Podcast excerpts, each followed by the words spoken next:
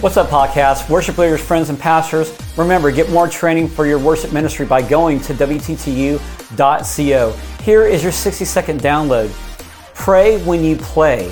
Have you ever thought about not just praying before the service, but praying during the service, while you're playing, while you're singing? Because prayer acts as a shield.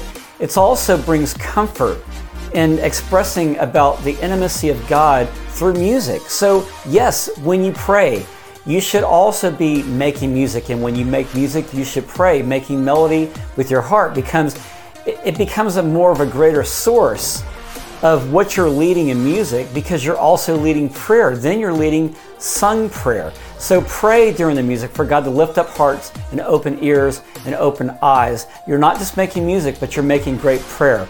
Ephesians 5:19 tells us to sing to one another in psalms, hymns, and spiritual songs. Live it, love it, love you.